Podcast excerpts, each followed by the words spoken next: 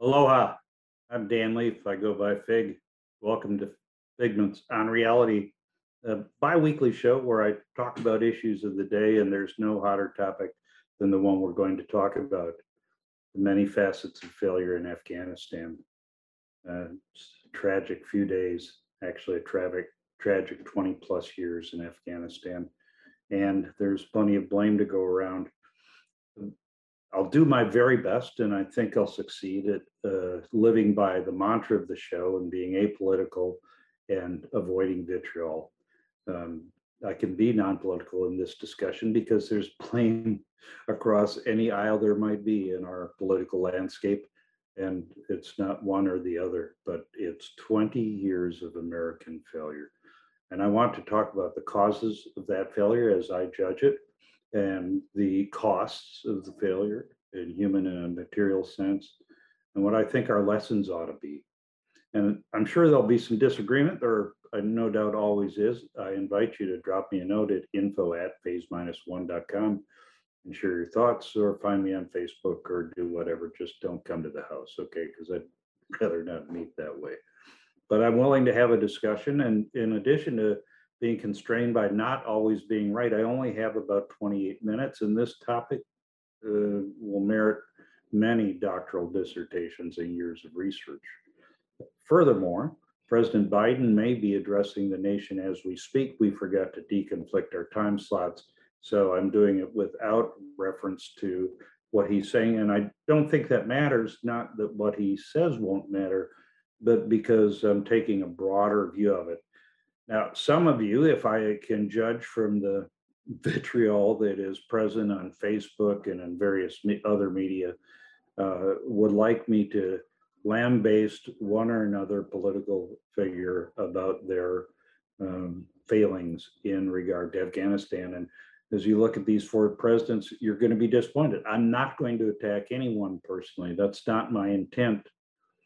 The shared uh, characteristic that those four presidents have is over 20 years, they all failed.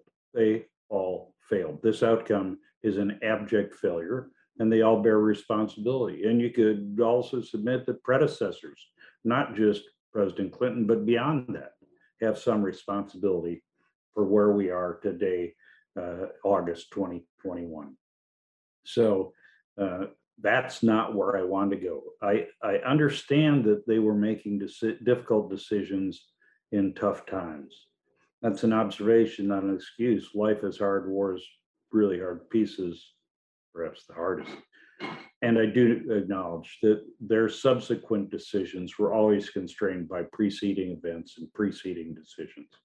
So again, not an excuse, it's a reality, and we are where we are my perspective, my personal perspective as I consider this, uh, comes from my 33 years in the Air Force, in the United States Air Force, but also from the fact that I was in the Pentagon on September 11th, 2001, um, approximately across the from the point of impact and down on a lower level, the mezzanine level in the Air Force Ops Center on the day of the attack.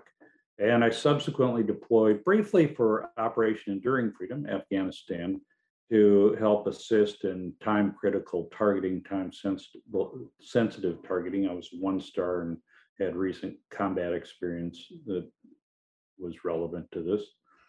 And then I deployed for several months in the early part of 2003 for the invasion of Iraq. And in that case, I was the senior Air Force representative to the Land Forces Commander General Dave McKiernan. Um, so that's my perspective. It doesn't make me right, but at least it's not totally uninformed. So what happened here? What the heck just happened? Uh, how did we get here? I think there's a single word that really captures our failings, and it's a, a word I like to consider because it's meaningful and important. That word is hubris. Hubris. Take some time to read that, folks. Exaggerated pride or self confidence. We all have some pride and we can easily get overconfident. I'm prone to that everywhere except the golf course. Um, but it comes from ancient Greece. And I think the three highlighted areas are what we saw and what we're seeing. It's a dangerous character flaw. And it can provoke the wrath of gods, and we're kind of seeing that, not in an ethereal sense, but this outcome is so tragic. It's, it's um, fitting punishment for hubris. And hopefully the offenders and our nation will be humbled by the mistakes, learn from them, and do better in the future. Um, the hubris that I'm talking about goes across political and military boundaries, thinking we could win in response to um, to the attacks on 9/11 without doing a very good job of defining what winning was. And more importantly, in my mind, failing to do the moral math. And I believe that's become a characteristic of modern warfare, especially as it gets more remote with the use of drones, uh, remotely remote vehicles, where war can be waged to some degree without risk um, and without moral consequences to our side. We have lost sight of the fact that the first calculation should be what's right and what's wrong. And that is in a religious calculation, what's right and what's wrong, what's the cost in human life? And not just the life to friendly force, cost of life to friendly forces. I heard a couple times military leaders, US military leaders say in a couple of conflicts, there isn't a target in, name a country, worth a single American life. I, I'm still stunned by that. How can something be worth, how can an objective be worth killing for if it's not worth dying for? To me, that moral math does not work. Now, I'm not advocating throwing bodies at a problem and intentionally seeking an opportunity to suffer casualties. But morally, if it's not worth dying for, I don't see how it can be worth killing for. And that applies to all lives, friendly forces, the innocents, if you will, and the adversary. Now, I know that some of the people that I killed during the war in Kosovo, Operation Allied Force, were committing war crimes because I saw them do it. They're still human beings. And the taking of human being, regardless of the circumstances, should be a matter that requires a great deal of deliberation and a consideration of the moral equation. Um, I don't regret what I did, but I do recognize that I took human life. Additionally, we have got to consider in our moral math the aftermath. This is what's starting now. We're today and the last few days in Afghanistan are not an end. The US withdrawal is not an end. It's a continuation of the turmoil and, in fact, a beginning of a very dark period in the future of Afghanistan. And we bear responsibility. We broke it, we haven't fixed it. And it's not just the US. And I'm not America bashing here. I served my country for 33 years in uniform, five years as a Department of Defense senior civilian. Um, but we have to do better and we have to accept responsibility. So I think this hubris and fail, failure to consider the moral consequences of our efforts in uh, Afghanistan were a big part of the 20 year failure. I also think that a real challenge or problem, mistake, was our mission meandering.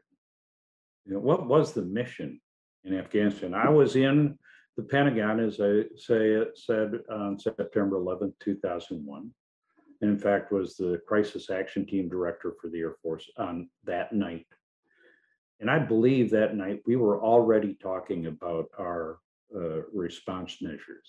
We're already looking for forces and ways to attack the Taliban and Al Qaeda, mostly Al Qaeda, in Afghanistan. They've not certainly within days of that but to what end? And um, the the slide you saw showed some of the missions we had, could have had, might have had. So I'd like to bring that back up. Yeah, was it revenge or retribution? Mm. Was it deterring terrorist attack from any number of transnational terrorist groups? Was it specifically the disabling and destruction of the Al Qaeda apparatus? Was it nation building? Or was it simply to find a way out? Well, in fact, I think at times it was all of those. All of those missions, and we never clearly had a mission focal point that we stuck to, uh, that allowed us to set the conditions for an, a victorious exit, if you will, and I don't mean victorious in a parade, high five, mission accomplished sense, I mean in defining what our objectives were, scoping the effort accordingly, and knowing when to finish. Uh, we didn't do that. By the way, I think all of those missions can be legitimate, could have been legitimate, except the revenge and retribution. And again, in a moral math term, I don't buy an eye for an eye in this case. Um, I, I don't, that's not the way I think. Operationally, we meandered around as well. And I saw that uh, from afar. Was not involved directly in that effort, though I wasn't in Iraq. And uh, originally, it was largely a CIA special operations effort to find high value targets and where possible, neutralize them, sometimes kill them. That means folks just to not sugarcoat it. And uh, sometimes to identify potential uh, allies or co-conspirators, however you want to term it. And certainly a big part of it was the hunt for Osama bin Laden, uh, which took much longer. Uh, and the second element of the initial effort was a bomber offensive, an air, air power offensive against the Taliban and Al Qaeda in the field in Afghanistan. And I just submit that that was very effective and very much undervalued by some of the operational leaders. And again, I'm not criticizing, uh, I was not in their shoes. I might have made the same mistakes. I would hope not. But I do think with my bias as an airman, that that bomber effort was very undervalued because it was uniquely effective. The Soviets had used helicopters and fixed wing airplanes against the Taliban, then known as the Mujahideen in uh, Afghanistan and failed, but they didn't have a key element that we did, the US Air Force did, and that was mass precision. Because we put B-52 and B-1 bombers against their deployed forces in trenches and caves and hiding spots. And were exponentially more effective against them than the Soviet Union, the Soviet Union then had been. Um, and that was undervalued. Why was it undervalued? Because as it became a more traditional conflict, as we got out of the initial holy cow, how do we respond to this? It fell into the traditional command and control structure under US Central Command, which was led by an Army officer. Now, I served with our Army um, many times over our, my career. As I said, I was the senior airman with General McKiernan, great general in my mind, just put a plug in there. And um, the uh, I even taught at the Army Command and General Staff College for a couple of years after graduating from that school. We have the best Army in the world. They're extraordinarily effective, but they understandably, Army senior leaders are products of their upbringing and their environment, and they take a land-centric Army approach. In this case, the commander was not just an Army officer, but an artillery officer. Again, I'm not criticizing all my friends who are red legs, as artillery officers are called. I'm just saying that that's a particular view and bias. And because of that, the effort in Afghanistan more, morphed into a more traditional land-centric approach in a land that was horribly ill-suited to that. And um, and that didn't work clearly, as we see now. Uh, it was the efforts were muddled and meandering. It was conflated with Iraq, and frankly, in my view, looking as somebody who was looking at both conflicts in the Pentagon and then involved in Iraq, it was subordinated to the efforts in Iraq. And so you have one officer in charge of both efforts initially, and we kind of meandered around for a couple of years. And then we went more into, and I'm not giving the specifics of timelines here because I don't have the time or the resources to do that with any specificity. But then we went into a special operations, get out amongst the population, dispersed as it is in Afghanistan, broadly dispersed in difficult terrain. And um, that in turn morphed following some initial success in Iraq into nation building. And I can't help but sigh when I think about nation building in, in Afghanistan and what a folly that should obviously have been to people. There had been success in Iraq. We had done well early militarily, and then we had the purple thumbs, the initial voting, and things that looked like they might serve well.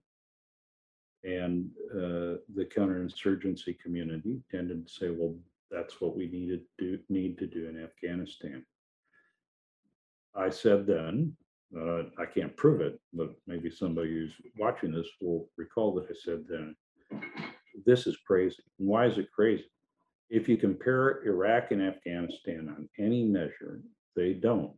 They're fundamentally different. In fact, I would say Afghanistan is, is quite unique. But if you look at arable land, agriculture, electrification, road networks, uh, population density, education, literacy, life expectancy, tribal divisions, anything. Afghan, there's a reason Afghanistan has been uh, the graveyard of conquerors for centuries. And that nothing changed that. September 11th didn't change that. Modern warfare didn't change that. It's the way it is. And to pursue it in Afghanistan turned out to be folly. And then subsequently, I do believe that for many years, our finding a way out has been our mission. That's no way to win a war. How do you win finding a way out? And how do you have any control over the aftermath? As we can see, we have no control over the aftermath. Right now, it's chaos, the tragic chaos. I'd also submit that, that any effort that was in Afghanistan, because of its unique geography, topography, demography, everything about it, that was built upon boots on the ground was folly. Now, uh, I know that some of my great army friends are gonna unfriend me on Facebook and maybe send me an angry email. Boots on the ground have a place in conflicts, and this simply wasn't one of them. Um, for one thing, all the unique facets of Afghanistan, you know, the, the history that we should have learned from, and then the cost. Boots on the ground in a country like Afghanistan is extraordinarily expensive. You have to wonder what we might have done with that. So let me talk about the costs now and, uh, remind you that this is a beginning, not an end. And uh, we don't, we can't calculate the costs yet because there are second order effects that uh, are going to be tragic and expensive in, in many forms of currency, I think. The second order effects are what happens after you do something, and every consequence has its own consequence. And sometimes, as they are in this case, they're antithetical to what you were trying to achieve. Clearly, what we're seeing with the reemergence of Taliban as the ruling body in Afghanistan and all of the subsequent effects of that um, weren't what we set out to do. In fact, they were antithetical to what we're going to do. Those co- that cost in lives, in in the quality of life of the Afghan people is incalculable. But what were the other costs? Um, I don't have accurate data because, as far as I can tell, all the data I find varies so widely that I don't think anybody does. But here's what I think I can say with reasonable certainty of being. We lost about 3,000 Americans on September 11th. Subsequently, about 3,000 coalition forces died. Many more were injured, cost of life and limb 3,000. Certainly tragic um, on the scale of other conflicts, not very large. But over 100,000 Afghans, uh, security forces, and civilians were killed, and perhaps that many maybe half, three quarters as many Taliban and, and foreign fighters. Almost 200,000. That's a pretty big human cost if you value human life, regardless of its origin or orientation. And I do. The sucking chest wound to the US budget is incredible.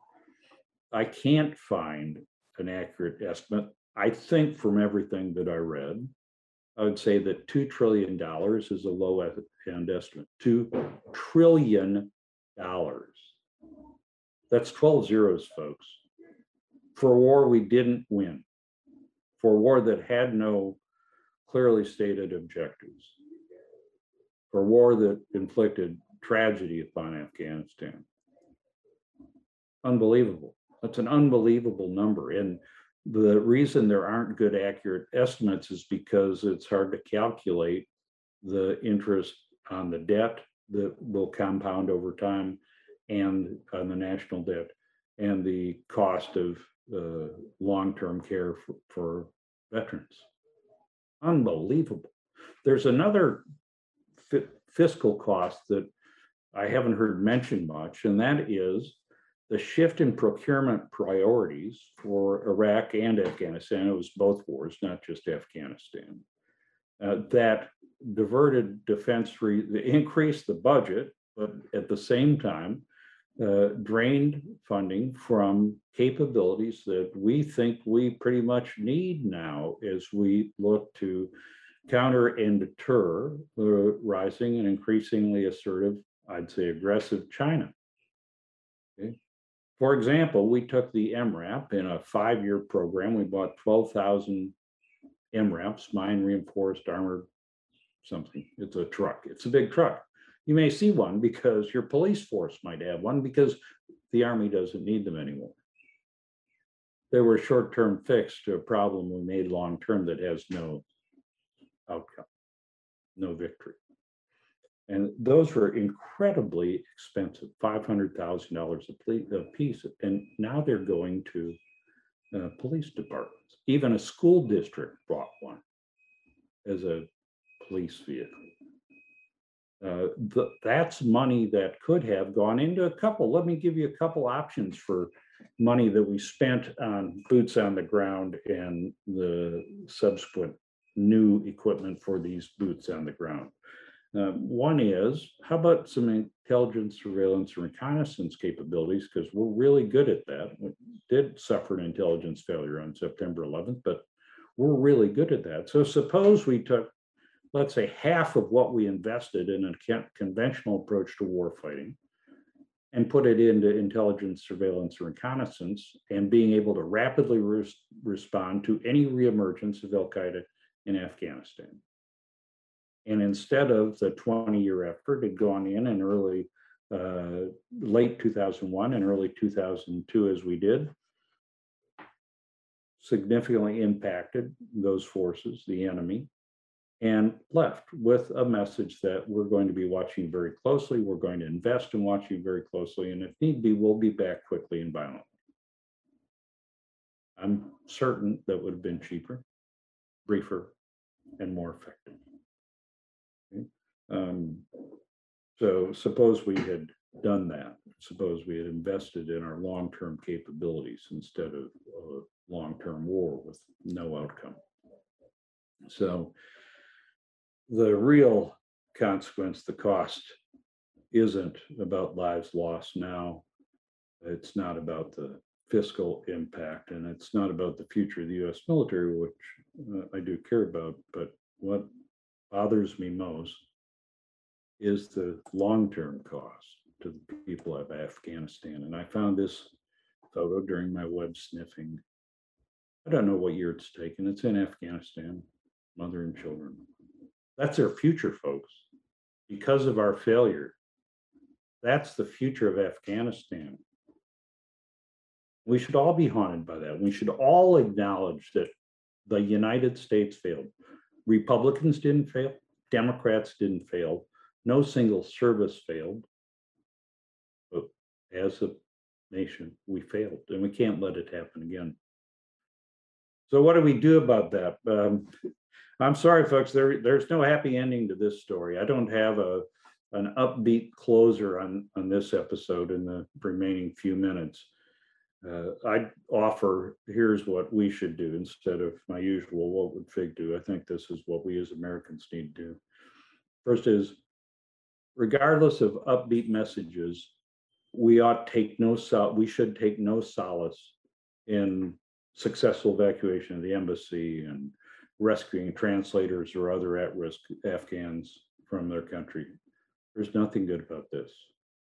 The tragedy uh, is, is so broad and so devastating to women and children and the men of Afghanistan. There, there's nothing good. Second thing we need to do is reinsert moral considerations into every entry into any conflict, no matter how large or how small. It's become too easy to apply lethal force, and it shouldn't be. It should be an excruciating decision for civilian and military leaders. That doesn't mean we should never do it. It means we have to consider the moral element of it always. Another thing I think the United States needs to do is diversify military leadership. okay, I'm not talking about the diversity approach that's been in the news so much, but I am talking about diversity. I taught for a while a course in conflict, uh, crisis management, conflict resolution, and I was once asked how it was the Japanese uh, could make the flawed decision uh, to attack the United States when it should have been clear that in the long run it was going to end badly for them. And my response, and I think I'm right, was the uh, that they were the decision was made by a bunch of similar, like thinking individuals. Diversity matters in all realms. Getting a different opinion and being able to accept that opinion is hugely important. Secondly, we need to hold our military leader, and that and that means that PACOM should not always be a Navy admiral or name a command where we get in service uh, my a service mindset. We need diversity, and the PACOM leaders I've known many of them, all of them that I've known are outstanding officers. But we need diversity of thought and approach. And furthermore, we need to hold leaders accountable. In this case, we have 20 years of failure and very limited elements of a military leader being held truly accountable. And I'm not talking about court martial, I'm talking about you're fired. Sorry for that phrase. I'm sure it triggered some folks, but we need to hold leaders accountable, and I don't think we did. And finally, we need to realize that the in- incremental approach to warfare, where we start slow and kind of ramp up, increases costs over time. I truly believe this. If we make that agonizing decision to enter a conflict with clearly stated objectives, we should enter fast, hard, and violent and win it. And compared to an incremental approach where we sort of figure things out and sort of meander through missions, the long-term casualties, human and material, will be significantly fewer. I believe that. So that's all I can fit into the time available. There's much more to say. Please comment if you agree or disagree. Info at phase-one.com. Coincidentally, um, I've got a friend coming on next week's Figments, The Power of Imagination. This just serendipitously came up. Clouseau Tollini and I flew F-15s at Kadena 40 years ago, 40 years ago. And um, the he shot 25 during Desert Storm. He wrote a book. We'll plug the book during the show, but we'll also talk about how he and I both learned to live with what we did, taking human life because we do think about it in a moral way, and he's got a unique perspective that I think you'll find valuable. Finally, thanks to ThinkTech for letting me express my views on Figments on reality and also share my friends and Figments, the power of imagination. Remember, they're a nonprofit. They need your support. Please go to their website and support ThinkTech Hawaii. Thank you for watching. I look forward to your comments. Mahalo and aloha.